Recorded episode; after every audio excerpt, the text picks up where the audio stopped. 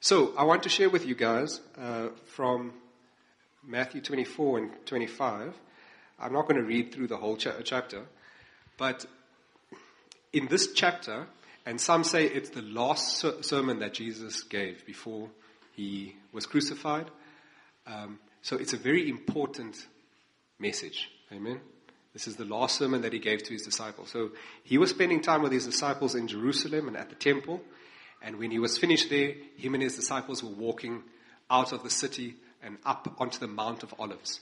The Mount of Olives is this picture over there. That is modern day Jerusalem. And at its highest peak, it's about 808 meters. So it's quite a high vantage point. And it overlooks the city and specifically the temple.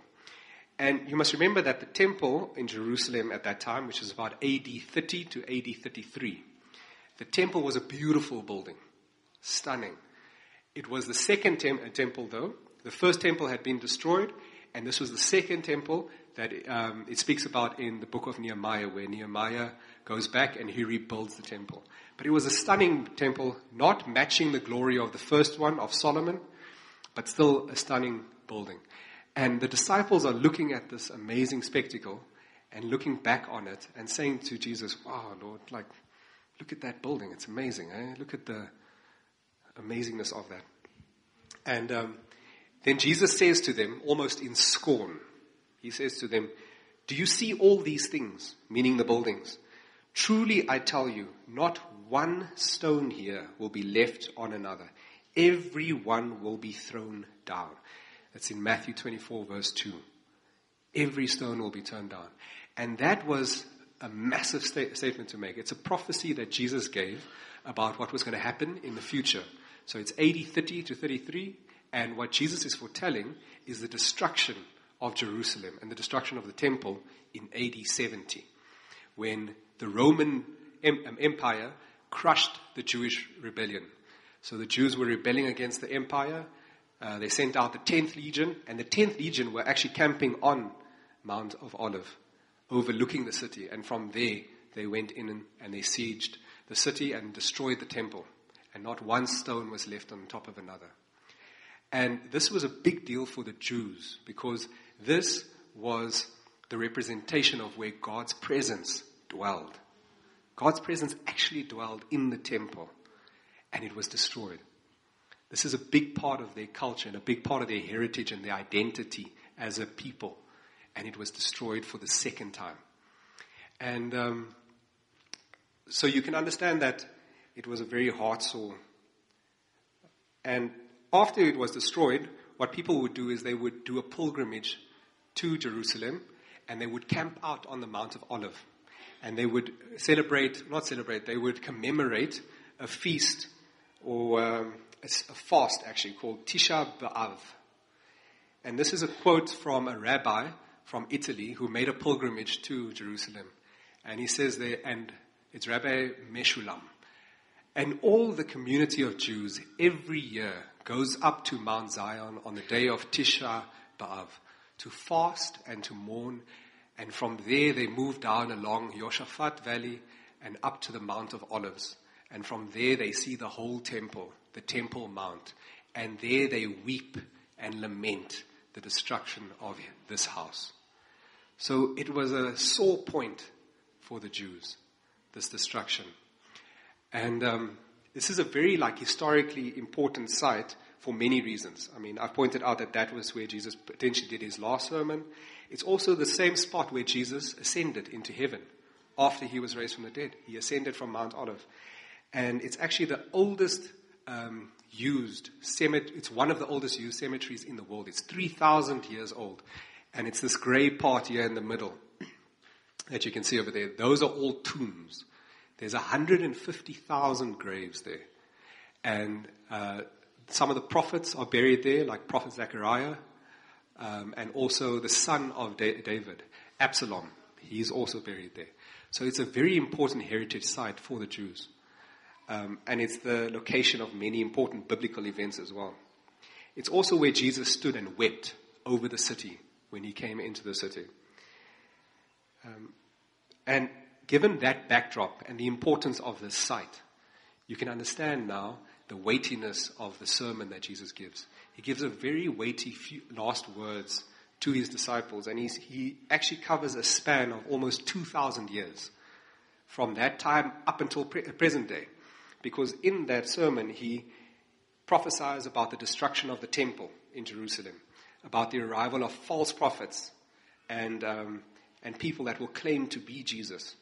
He also foretells uh, the death and the persecution of the believers and the death and persecution of the apostles and, and their, their suffering.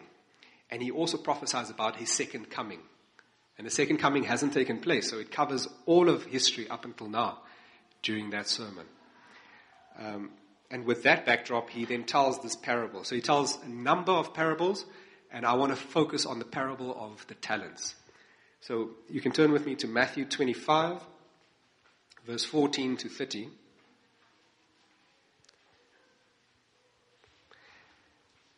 And in the New King James uh, Version, which some say is the most holy version, for the kingdom of heaven is like a man traveling to a far country who called his own servants and delivered his goods to them. So Jesus is standing on the mount giving this last sermon. He's foretold this massive prophecy about the end times and about destruction. And his disciples want to know from him, Lord, when is all of this going to happen? And then he gives them a few signs, but he, he tells them, listen, there's actually something more important that you must pay attention to. Because in that sermon, he also points out that nobody knows the hour or the day that it's going to happen. So don't focus on the end times. Focus on what I'm teaching you now. And he tells this parable. For the kingdom of heaven is like a man traveling to a far country. Who is this man? It's Jesus. He repre- he's represented in this par- parable. Who calls his own servants. Who's that? That's us. And he gives them his goods.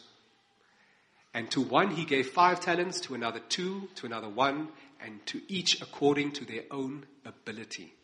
And immediately he went on a journey. Where did he go? Into heaven. He ascended. Then he who had received the five talents went and traded with them and made another five. And likewise he who had two gained two more. Um, but he who had received one went and dug in the ground and hid his Lord's money. And after a long time, like I said, 2,000 years, okay, we're still going. After a long time, the Lord of those servants came and settled accounts with him. So he who had received the five talents came and brought five other talents, saying, Lord, you delivered to me five talents. Look, I have gained five more talents besides them. And his Lord said to him, Well done, good and faithful servant. You were faithful over few things, and I will make you a ruler over many things. Enter into the joy of your Lord. What joy is that? The joy to come, the life year hereafter. But it also is revealed about the present age that we're in as well. God is also concerned about what we're doing here on earth. So it's about his kingdom here as well. The Bible speaks about we must bring God's kingdom down to earth. Um, and so we know what happens with the man that had two talents, he gained two more. And the, serv- and the, the master says the same thing to him. Well done, good and faithful servant. Verse 24. Then he who had received one talent came and said, Lord, I knew you were a hard, you are a hard man, reaping where you have not sown and gathering where you have not scattered seed. He is wise, is he not? And I was afraid and went and hid your talent in the ground. Look, there you have what is yours. But his Lord answered and said to him, You wicked, lazy servant. You knew that I reap where I have not sown and gather where I have not scattered seed. So you ought to have deposited my money with the bankers at very least. And at my coming, I would have received back my own with interest. Therefore, take the talent from him and give it to who? The one with the most. Not the one with four, the one with ten. Give to the one with the most. For to everyone who has, more will be given, and he will have abundance. But from him who does not have, even what he has will be taken away. And cast the unprofitable servant into the outer darkness. There will be weeping and gnashing of teeth. Referring there to hell, but also this present age that we're in as well, right? Bringing God's kingdom down to heaven, uh, heaven down to earth. So I want to point out a few things in this parable. So there's four things that I want to point out. And the first is what we have received is weighty. So as I, I pointed out, the master is Jesus. The servants are us. And he has given us this weighty talents. What is a talent? So one talent is the equivalent of 36 kilograms of silver or 6,000 denarii. Denarii was, um, or one denarius was the equivalent of a laborer's daily wage at the time. Okay? So I did some research and I tried to find out what is the average wage in Namibia. So if you are employed and earning an income, the average wage in Namibia is about 270,000 Namibian dollars per annum. That's average.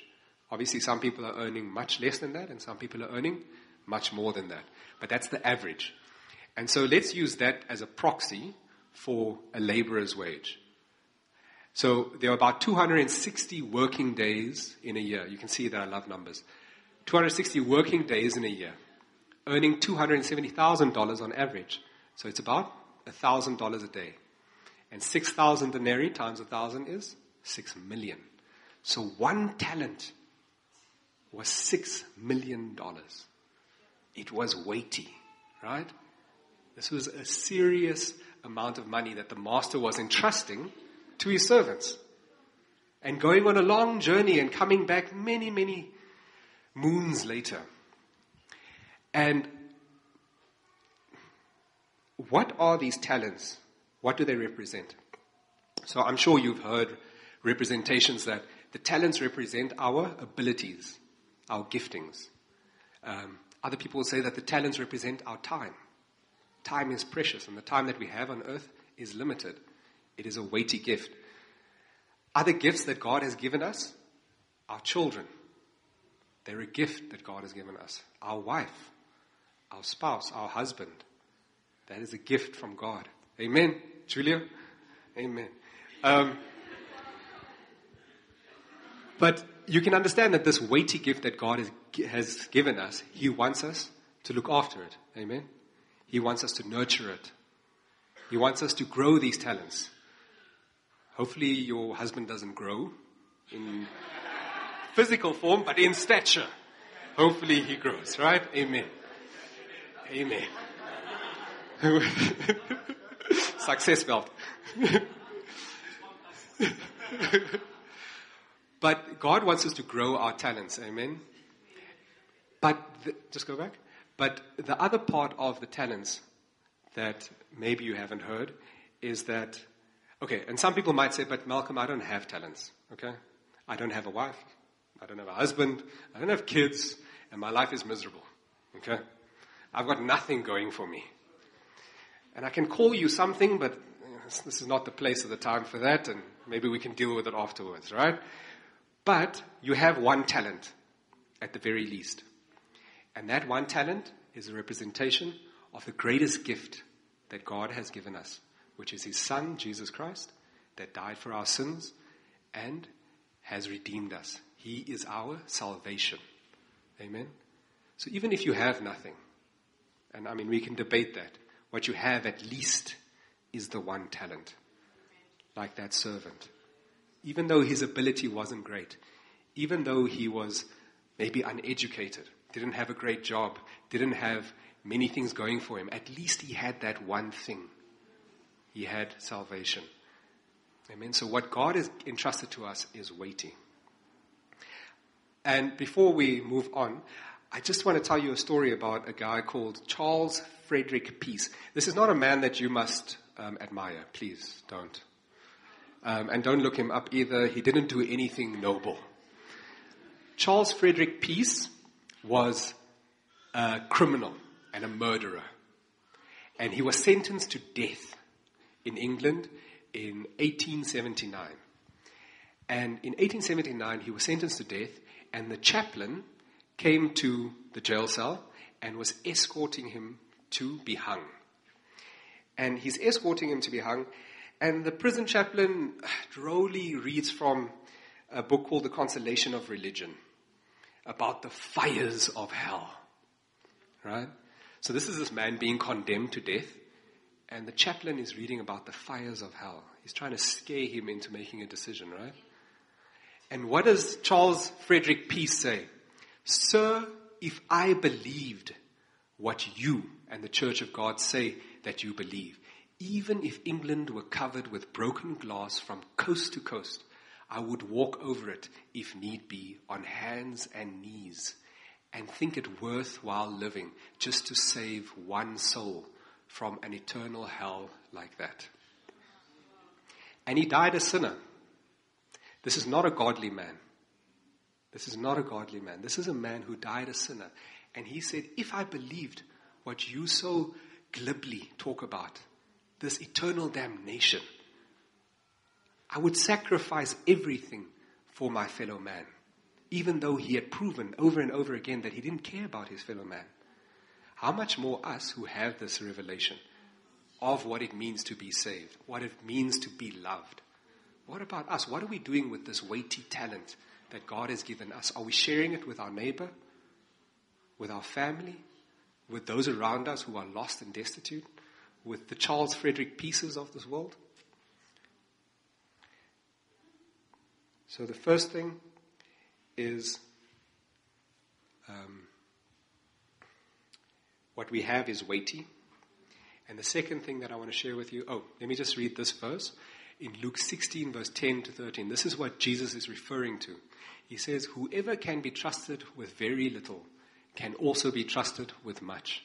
And whoever is dishonest with very little will also be dishonest with much. So if you have been trustworthy in handling worldly wealth, and let's just think back to the parable.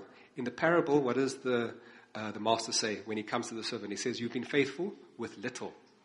And we've determined that the talents were a weighty gold, you know, a weighty amount. And he says, You've been faithful with little, I will entrust you with much. And over here it talks about handling worldly wealth. Who will trust you with true riches if you cannot handle worldly wealth. Worldly wealth is meaningless. It rots. The Bible says, store up for yourself treasures in heaven where moth and vermin cannot erode. So, from that point of view, Jesus is pointing us to that which is worth more. Right? And that is our spirit, our soul, and our salvation. And if you have not been trustworthy with someone else's property, who will give you property of your own? And that takes me nicely to the next bit, which is number one, it's weighty. Number two, there's no transfer of ownership. In the previous verse, it's referring to property. If you have not been trustworthy with someone else's property, how can you be entrusted with property of your own? So let me put it to you. What you own, is it yours? No. It does not belong to you. The Bible says that we are merely stewards of what God has entrusted to us. What is a steward? A steward is somebody who manages the financial affairs of someone else. And um, in the parable, we can see there that the master entrusted to his servants his goods. There was no transfer of ownership. And in 1 Peter 4, verse 10, it says, Each of you should use whatever gift you have received to serve others as faithful stewards of God's grace in its various forms. And in 1 Corinthians 4, verse 2, it says, Moreover, it is required of stewards, that's us, managing somebody else's affairs, that a man be found faithful. Nothing that we own is our own. Everything we have is God's. And especially, especially the salvation that He's given to us freely. We cannot earn it. We cannot work for it. There's no good deed that we can do to make ourselves righteous in the sight of God. He's a holy God. And our good works are like filthy rags before Him. Amen. So it does not belong to us. And this is a mandate that God gave um, to us right from the very beginning when He entrusted the world to Adam and to Eve. And He said, Go out, be fruitful, multiply, fill the earth, and govern it. Amen. So the third point, first is it's weighty. The second, um, no transfer of ownership. Number three, it takes effort. Um, let's go to the next. In Matthew 25, verse um, 19, it says, And after a long time, sorry. Okay, this is the right slide. Um, it takes effort to grow this wealth. Amen. So the part that we're missing um, is the fact that the servant went and took five talents, and I mean five talents is the equivalent in today's terms of about 30 million Namibian dollars. What did he do? He doubled it. But the Bible is silent. It doesn't tell you what he did to make $30, $60 million. And who can agree with me that that would have taken time? It would have taken effort. Effort, right? To be able to do that. How would you do that? With the abilities and the giftings that God has given you. There is no such thing as instant wealth. Okay? There's no such thing as, um, and I mean, I'm sure that there's many of us that want the house on the hill and the Ferrari in the garage and whatever else um, it is that your heart desires. And God doesn't want to hold you back from those things, right? But the Bible is also true when it says that. What does it profit a man to gain the whole world and lose his soul? What God wants you to do is to put in effort to grow what it is that He's entrusted you with. If you were blessed today with instant wealth, it would ruin you. It would ruin you. God is far more interested in your salvation than what He is in your success. He wants to make sure that your soul, that your spirit is redeemed so that He can spend eternity with you. But that word salvation also speaks about the redemption of our health, of our lives, of our well being as well. So God wants us to do well, but He would much rather forego success in earthly terms, monetary terms, than forego you as a human being and as a spirit. He would much rather want that. So, what is it that you learn in putting in the effort? You learn how to be a good steward of what God has blessed you with. And in that, you can grow this wealth that God has entrusted to you. And how can you do this? You can do this in many ways. Um, if God has blessed you with an intellect and He's given you, then go and study. Apply your abilities, the giftings that God has given to you. Be a good steward of that. Go and study. Work hard. Put in the hours. Grind it out. And over time, you will see success.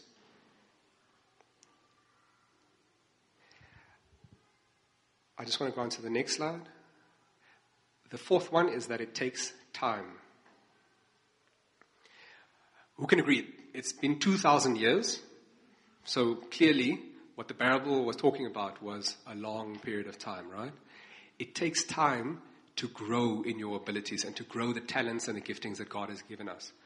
Matthew 25, verse 19 says, After a long time, the Lord of those servants came and settled accounts with them. And what's fascinating about the world that the, our God has created is that He's put systems and uh, processes in place. Who can agree that our God is a God of order, right? He's not a God of chaos. Who can agree that there's a law of gravity and it's universal? Amen?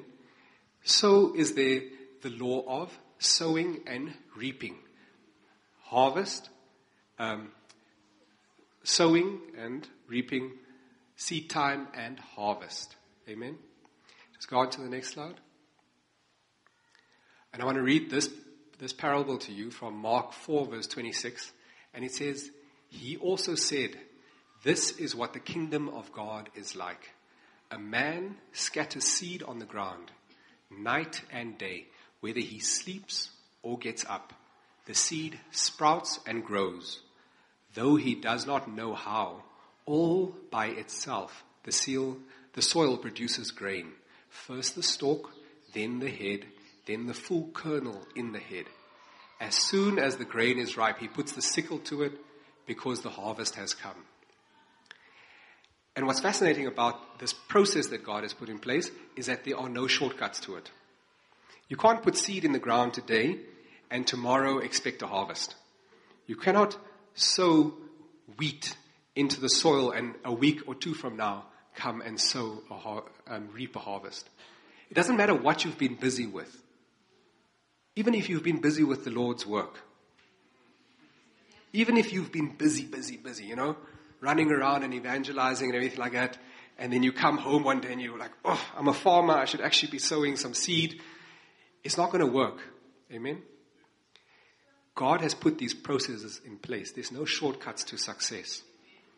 And what's fascinating as well is that God uses this replica in everything to bring life to everything. You and I are the result of seed. And that seed became an embryo, that embryo became a, ba- a baby, and the mother had to nurture that child, protect it, keep it safe, eat for two, right?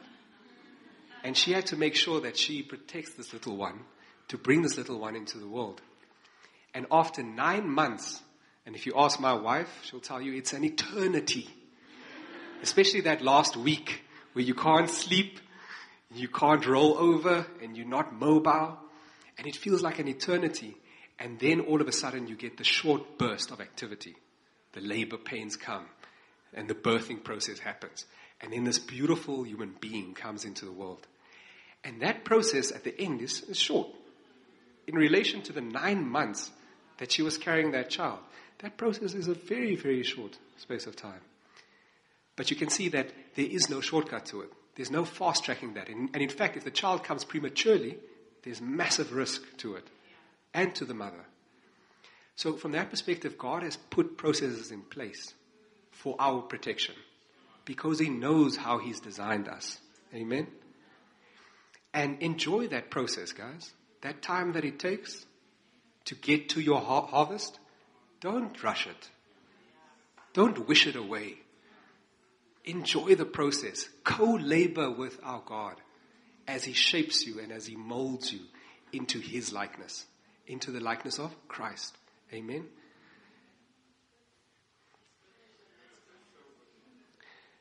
Amen. So, and I want to close with this. When people see me, what do they see? Okay, maybe this is me inflating my opinion of myself. But when they see me, they see, a building fund guy. he wants money again. Oh.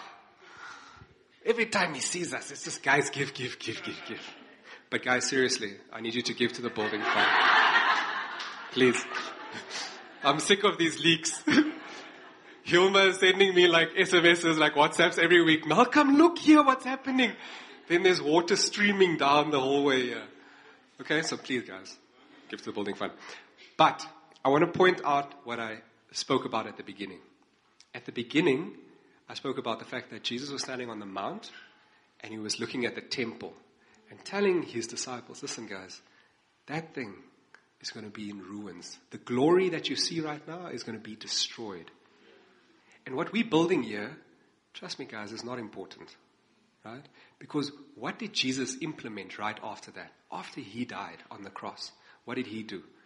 He said, Now you are the temple of the living God. I give you my Holy Spirit. Our spirits are new. God dwells inside of us. Amen? And so, from that perspective, that is what it is that we're working with here. Yeah, God's given us gifts. He's given us money. He's given us property and cars and businesses and ideas and all of that. But it all pales in comparison to that one talent, which is our salvation. Amen? And that is the ultimate gift that God has given us.